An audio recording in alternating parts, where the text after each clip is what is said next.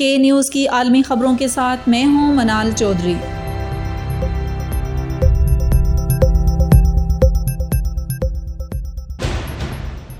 رواں برس دنیا بھر میں چار سو اٹھاسی صحافی گرفتار، چھیالیس ہلاک۔ R S F. اس وقت دنیا بھر کے مختلف ممالک میں میڈیا کے پیشے سے وابستہ چار سو اڑتالیس افراد زیر حراست ہیں۔ رپورٹرز وداؤٹ بارڈرز نے پچیس سال قبل اعداد و شمار جمع کرنے شروع کیے تھے اور تب سے لے کر اب تک کسی ایک برس کے دوران یہ گرفتار صحافیوں کی سب سے بڑی تعداد ہے۔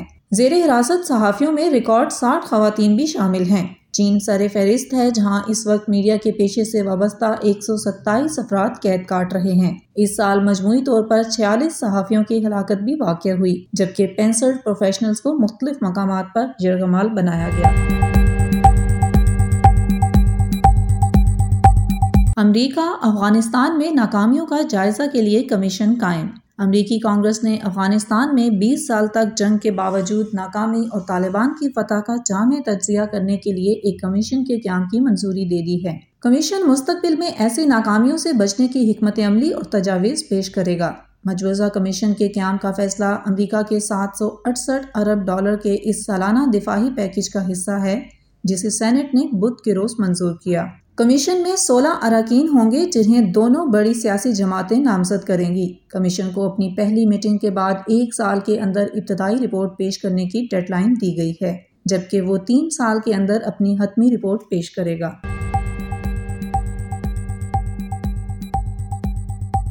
یورپی یونین کی سمٹ یوکرائن روس کشیدگی اہم ترین موضوع۔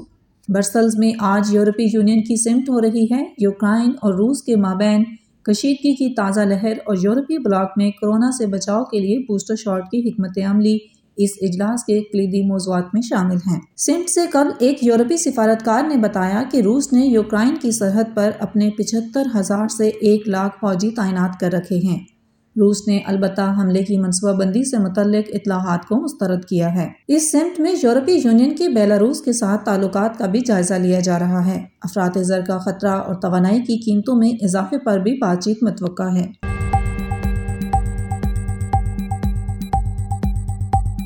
جو بائیڈن کا ٹورناڈو سے متاثرہ علاقوں کا دورہ۔ امریکی صدر جو بائیڈن نے بدھ کی شب ٹورناڈو سے متاثرہ علاقوں کا دورہ کیا اور متاثرین کے لیے امداد کا وعدہ کیا۔ گزشتہ ہفتے کے دوران امریکی تاریخ کے طاقتور ترین طوفانی بھگولوں نے چار ریاستوں میں تباہی مچا دی تھی۔ سب سے زیادہ متاثرہ ریاست کینٹکی ہے، جہاں چوہتر افراد کی ہلاکت کی تصدیق کی جا چکی ہے۔ بائیڈن نے اس ریاست کے متاثرہ علاقوں کے دورے پر مقامی لوگوں کو یقین دہانی کرائی کہ وہ بنیادی ڈھانچے اور مکانات کی دوبارہ تعمیر کرائیں گے اور حکومت اس کا پورا خرچہ اٹھائے گی۔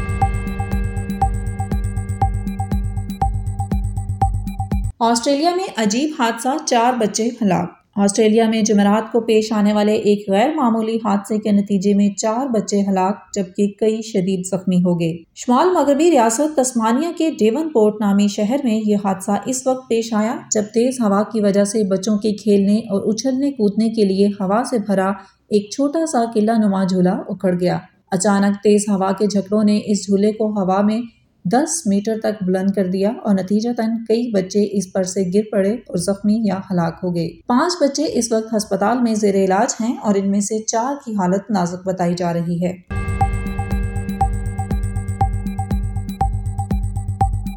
فلپائن سال کے شدید ترین طوفان کی زد میں سمندری طوفان رائی جمعرات کی صبح فلپائنی علاقوں سے ٹکرا گیا۔ محکمہ موسمیات نے خبردار کر رکھا تھا کہ ہوا کے انتہائی تیز رفتار جھکڑوں کی وجہ سے شدید جانی و مالی نقصانات ہو سکتے ہیں۔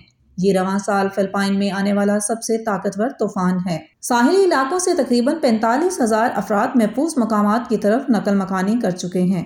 حکام نے بعد ازاں سیلابی رحلوں کی تنبی بھی کر رکھی ہے، جبکہ ملک کے بیشتر حصوں میں پروازیں منسوخ کی جا چکی ہیں۔ طوفان تھمنے کے بعد نقصان کا حجم واضح ہوگا۔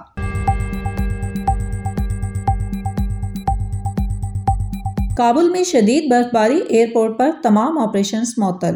افغان دارالحکومت میں شدید برف باری کی وجہ سے آج جمعرات کے روز کابل کے بین الاقوامی ہوائی اڈے سے اڑنے اور وہاں اترنے والی تمام پروازیں منسوخ کر دی گئی ہیں۔ حکام رن وے سے برف صاف کرنے کے عمل میں مصروف ہیں تاکہ ہوائی اڈے پر آپریشنز بحال ہو سکیں۔ وزارت ٹرانسپورٹ و ایویشن کے ترجمان اماد الدین احمدی کے بقول تمام تر سرگرمیاں جلد بحال کر دی جائیں گی۔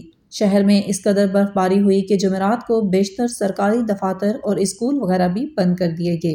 محکمہ موسمیات نے آئندہ چند ایام کے لیے بھی صفر سے کم درجہ حرارت اور برف باری کی پیشن گوئی کی ہے۔ تیل اور گیس کے ذخائر کو موسمیاتی تبدیلیوں سے خطرہ تحقیق۔ موسمیاتی تبدیلیوں کے سبب آنے والے طوفان، سیلاب اور دیگر قدرتی آفات کی وجہ سے دنیا بھر میں تیل اور گیس کے ذخائر تک رسائی ناممکن ہو سکتی ہے۔ تازہ تحقیق کے مطابق کلائمیٹ چینج کی وجہ سے تیل اور گیس کے چالیس فیصد ذخائر یا چھ سو بلین بیرل تک رسائی ختم ہو سکتی ہے۔ سعودی عرب، عراق اور نائجیریا اس صورتحال سے سب سے زیادہ متاثر ہوں گے۔